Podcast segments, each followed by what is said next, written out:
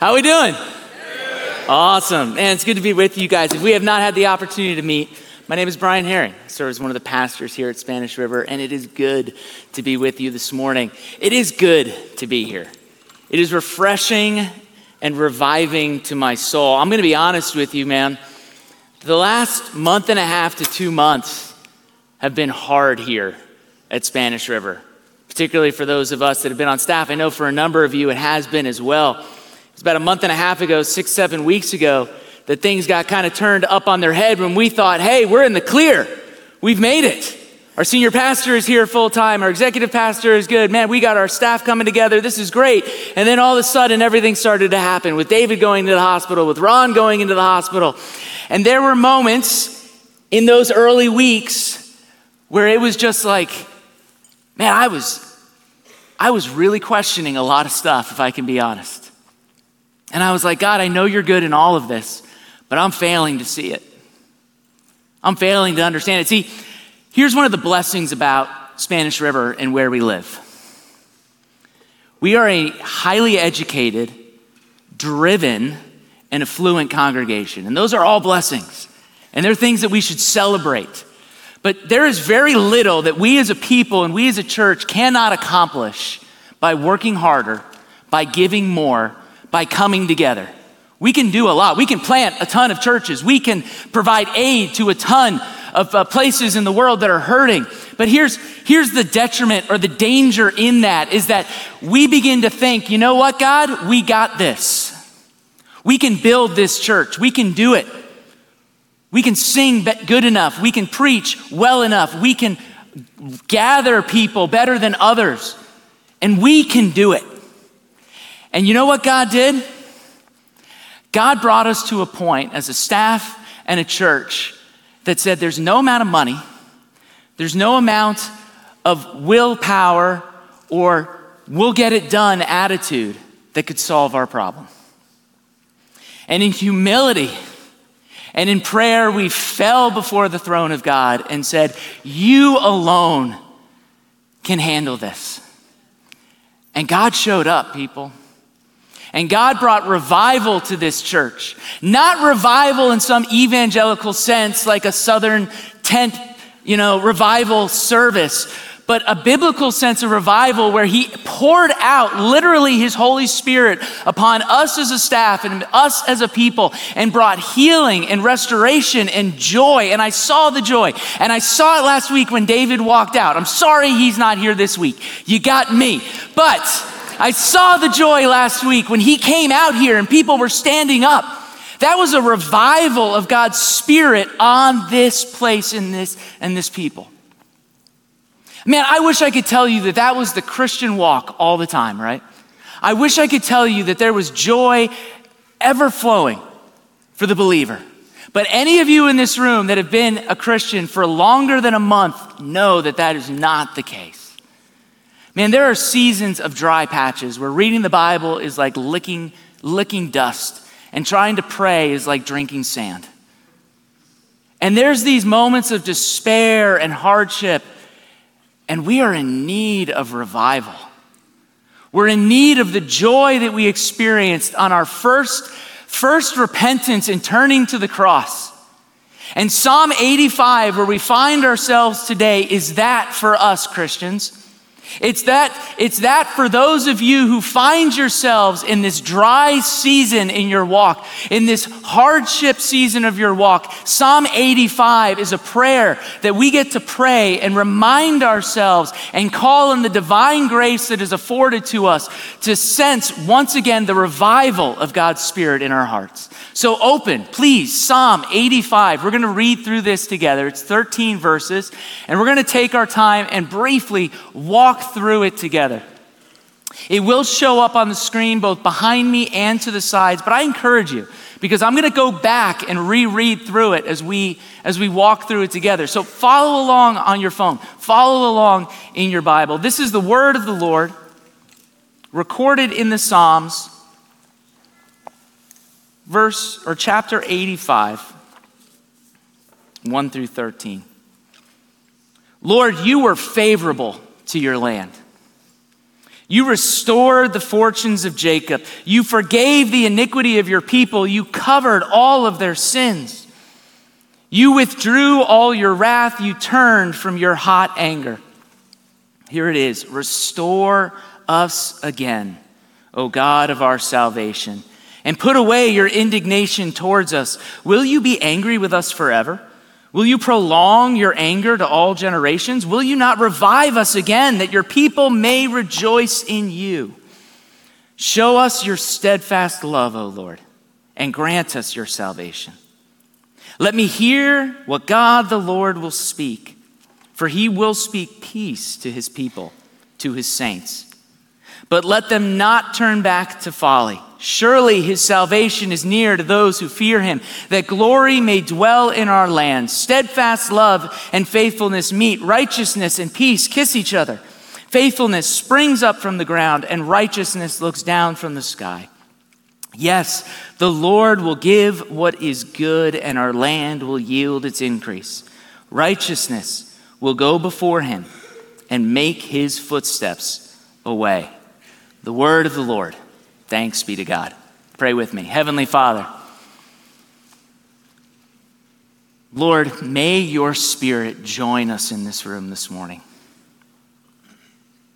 Lord, may you revive those who find themselves in seasons of dryness and despair. Lord, would you restore to us again the joy of our salvation? May you give a right standing of us before you. Heavenly Father, speak to us this morning. Encourage us. In Christ's name we pray. Amen. Amen. This, this psalm, most commentators believe, is actually written by a poet as, they, as the Israelites are coming back to the land of Israel after their time in Babylon. So this is after they've been taken away. Those Jews from the tribe of Judah and Benjamin are coming back into the land from exile. And so they're coming into literally a dry land, a desolate land. Jerusalem's walls are destroyed. This is the time of Nehemiah and Ezra and the rebuilding of the temple and the walls of, of Jerusalem. And there's this call for revival. And he opens up this call for revival with what? Not recounting past glories, but past mercies. The first three verses of this psalm, most commentators, but one in particular that I remember reading, said that these three verses are probably the most beautiful display of forgiveness found in all of Scripture. And so as we read these, it's important for us to realize that that this, this poet is, again, I want, I want us to understand this. He's not looking back at the past glories of Israel. He's not recounting the kingdoms of David and Solomon. He's not recounting the, the wonders of Moses and the Exodus out of Egypt. But instead, what he's doing is he's reminding himself of God's mercies. And why would he do that? Because here's, here's why he does it. Because when we remind ourselves of God's mercies and graces in our lives, it drives us to our knees in prayer. See, when we when we focus instead on what? On the past glories and wonders of our lives, what that is is nostalgia. It's what psychiatrists call rosy retrospection. And it's actually a psychological term. And what it is, is it's when we think more positively of the past than we do of the present. Right? This was your grandfather back in the day. Well, kids in my day, they respected their elders, right? No, they didn't. This is every parent with adult children that tells you, oh, family vacations were the best with young kids. We had the greatest times at Disney. No, you didn't. How, how quickly you forget. You do not go on a vacation with young kids. As Eric Blythe says, you go on a trip. They, no. No, I'll remind you of what vacations with what young kids looks like. They get sick and they fight and they whine the whole time, and you're sitting there in line at Disney thinking, I've made a horrible life decision.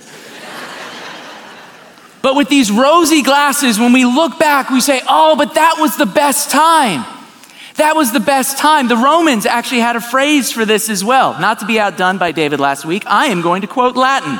Memoria praetorium bonorium. Yeah, and it's real, actually. It translates, the past is always well remembered. The past is always well remembered. When we camp out in dreams, what it does is it reveals idols. Your dreams, and I've heard this before as well, your religion is what you do with your solitude. So when you're alone, when you're, when you're have time to just daydream, what do you daydream about? Because typically that will reveal an idol in your heart. Because what you're saying is, oh man, if I had this promotion, if I got this contract, if I if I married this person, if if if my kid could accomplish this, if I could retire here or move here, if I could vacation, right? The list goes on and on. When those dreams are constantly going in our head, it reveals something that we think in our hearts will bring about true happiness, will bring about true security, will bring about true fulfillment in our lives. Fulfillment, security, peace that can only be afforded to us by God through Jesus Christ. But in our minds and in our daydreams, we think, oh, if I could have that, yes. I mean, God's great, but that's where it's really gonna end up. And for the poet, he's he's sparing himself these rosy colored glasses, right? Rosy retrospection. He's, he's saying no to nostalgia. And he's saying, no, no, no, I can't focus on what was and the glories. No, I need to focus myself on the forgiveness and the mercy that I have been afforded by God. He says this in verses one through three, you were favorable. There's six you phrases here. And David talked about this last week, Pastor David. He doesn't say he was favorable to our land and he restored the fortunes of Jacob. No, this is a personal interaction. This is you, God.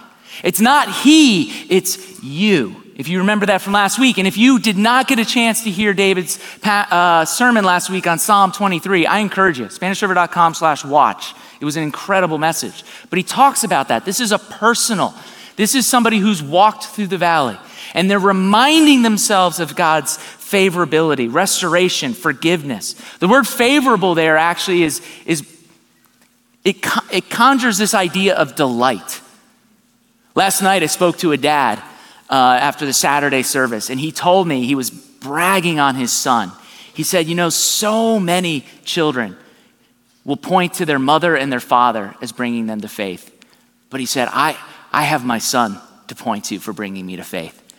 And he just started bragging on his son. There was this, this joy, this delight in his face when he talked about his son. And that's what the favorability is here in verse one. There is a, a delight that God has. You have delighted in your land and your people. You have restored the fortunes of Jacob. You forgave. Forgiveness here is this act of lifting off, of removing. And iniquity is guilt.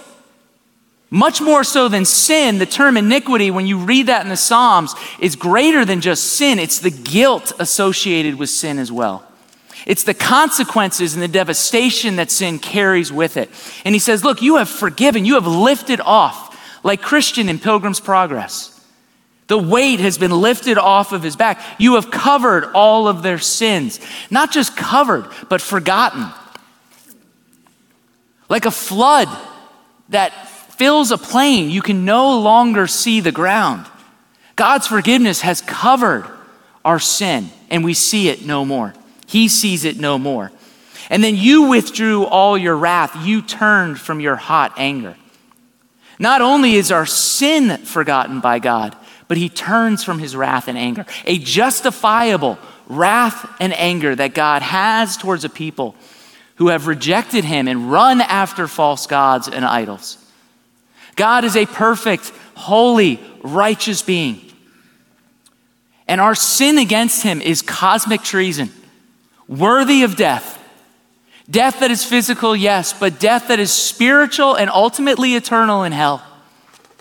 And while the Israelites have experienced that wrath in the exile when they were taken to Babylon, he is reminding them, no, it didn't last forever, but God, even your wrath was abated. And so he takes time, he says, for revival to happen, I need to remind myself of the forgiveness and the mercies and the graces that I have received, not past glories. And then he continues on going, going into this, looking at past uh, goodnesses. He now needs and understands that it is only divine works of God and his grace that will bring about the revival he needs. Look at verse four through nine. Restore us again, O God, and put away your indignation towards us. He asks these three rhetorical questions, right? Will you be angry with us forever? Will you prolong your anger to all generations? No, he knows the answers to these. Um, will you not revive us again that your people may rejoice in you? Of course. Show us your steadfast love, O Lord, and grant us your salvation. Let me hear what God the Lord will speak, because what God speaks, he does. For he will speak peace, shalom, to his people, to his saints, but let them not turn back to folly. Surely salvation is near to those who fear him, that glory may dwell in their land.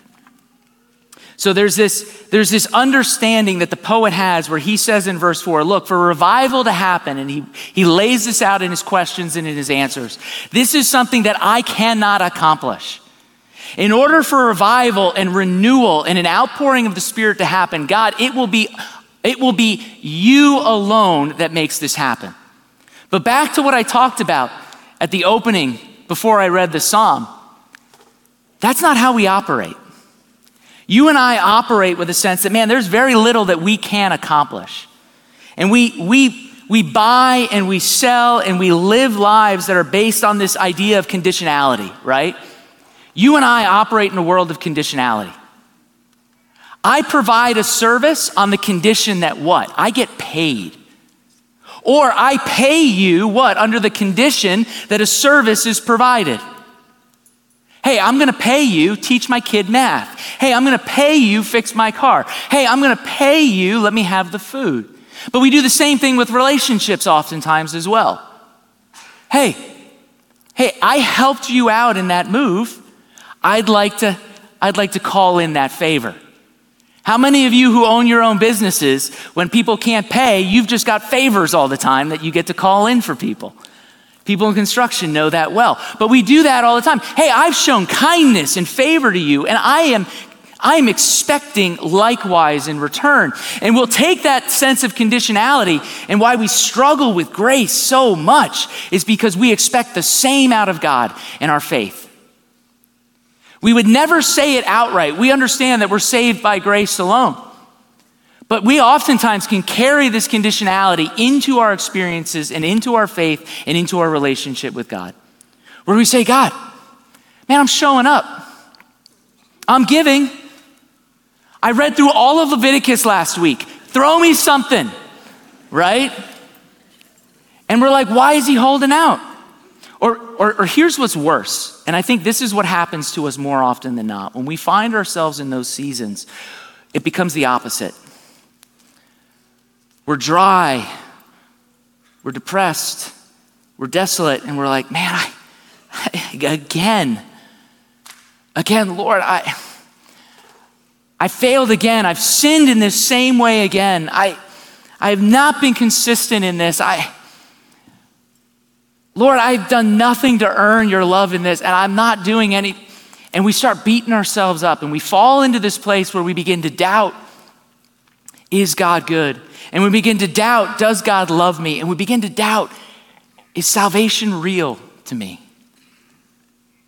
And that divine act of grace needs to be prayed for and needs to be reminded of in our soul, like the psalmist is doing here. In Exodus chapter twelve, the first Passover meal takes place. And God has visited Egypt with these nine incredible plagues that displayed his power and his might constantly, as Moses is telling Pharaoh, let my people go. And Pharaoh's heart is hardened, and he says no. But finally, this tenth plague comes, this tenth plague, which is a promise that the angel of death will descend on Egypt and will kill the firstborn of every house. But Moses and Aaron instruct the people, and they, they give them the Passover meal, but in addition to that, they are to take the blood of a lamb and do what? But to sprinkle it and smear it on the doorposts of their homes. And any house that has the blood of the lamb smeared across the doorposts will be spared and will be shown grace and salvation, and death will pass over that house. So imagine you have two men in the waning hours of that day, and they're painting their, their doorposts with the blood of freshly killed lambs. And the one is joyous. The one is like, can you imagine this? He's like, this is incredible, getting to listen to Moses and Aaron and seeing all that God has done. I cannot believe that he's gonna spare us from this. We're gonna get out of here. This has gotta be it, right? And the guy next to him, with sweat beating down his brow, I said, man, I don't know. I don't know, man. I mean, I, I have been anything but faithful to God. I have been anything but consistent. I have grumbled against Moses with the best of them. And man, I, this is freaking me out. Do you see how many frogs there were last week? Like, this this, this is beyond, ah, man, I really hope this works. Ah, I'm doing, I, look, I believe Moses, but I'm scared. Let me ask you this. When the angel of death descended on Egypt that evening, whose home did salvation and grace show up to? Both of them. Both were shown grace. Both were shown salvation. Because grace and salvation was never tied to the level of their faith or the execution of their religion and faith, but solely on the blood of the Lamb that was spread across the door. Men and women of the church, your salvation hinges nothing on what you have done or what you will do or can do, but solely on the blood of the Lamb that was shed on the cross, Jesus Christ himself, who as your substitute took death and sin and God's wrath and judgment in an act of ultimate love, which is then freely offered. So what do we bring? We bring our sin, we bring our brokenness, we bring death. And God says, I will take that and give you life to those who repent of their sin and come to him again. Part of renewal is exactly that. I think people think revival and renewal is all the joy. No, part of revival and renewal is being reminded of your sin. But not that you are placed in, a, in an area of guilt, but instead of liberation and a reminder of what Christ has accomplished for you on the cross. Not because of anything that you have done or can do or will do, but solely a divine act of grace afforded to those who repent of their sin and turn to Jesus and understand that his death paid the penalty for your sin, but his resurrection ultimately conquers death. And the closing of this is this beautiful chiastic covenantal structure. Look at verses ten and eleven. Steadfast love and faithfulness meet. Righteousness and peace kiss each other. Chiasm is a Hebrew form of poetry that typically works where you have bookends and then they mirror each other to a central point. I had an Old Testament professor in seminary that beautifully illustrated how all of redemptive history, from the beginning of Genesis to the end of Revelation, is a chiastic structure that mirrors itself and centers on the center, uh, centers on Jesus Christ. But chiasm is used throughout the Psalms, and here we have a small, small picture of a chiastic structure in this Psalm. And what it is, is it's a picture of God's covenant with his people. So if you look at the bookends, it's steadfast love and it's peace. So in God's covenants and how he, how he works out promises with his people, this is the blessing of God's covenant with his people. I will provide steadfast love. I will bring you shalom, are the blessings of the covenant. But what's the center part of that chiasm? It is faithfulness and it is righteousness. Those are the requirements of the covenant. So the requirements sit on the inside. We will be faithful. We will serve you and you alone. There will be no other gods but Jehovah, but Yahweh. And the blessings of those covenantal promises upheld are steadfast love and peace. But here's the tension. Here's the tension for the psalmist. And here's what he is yet to see fully realized in the Jesus Christ who would come. Verse eleven does what?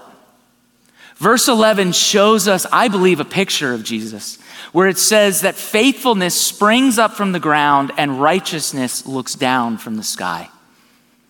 It's a marrying of the responsibilities and the blessings of the covenant. It's a marrying of heaven and earth. And where do earth and heaven meet? But in the God-man himself, Jesus Christ. Shalom is offered to you. Peace is offered to you. Forgiveness is offered to you. Grace is offered to you. Revival is poured out anew to you through the finished work of God himself in human form, the Christ Jesus. And so we can say with him, yes, the Lord is good. And our land, our church, our faith will yield its increase, and righteousness will go before him and make his footsteps a way. Are you dry in your faith? Are you desolate?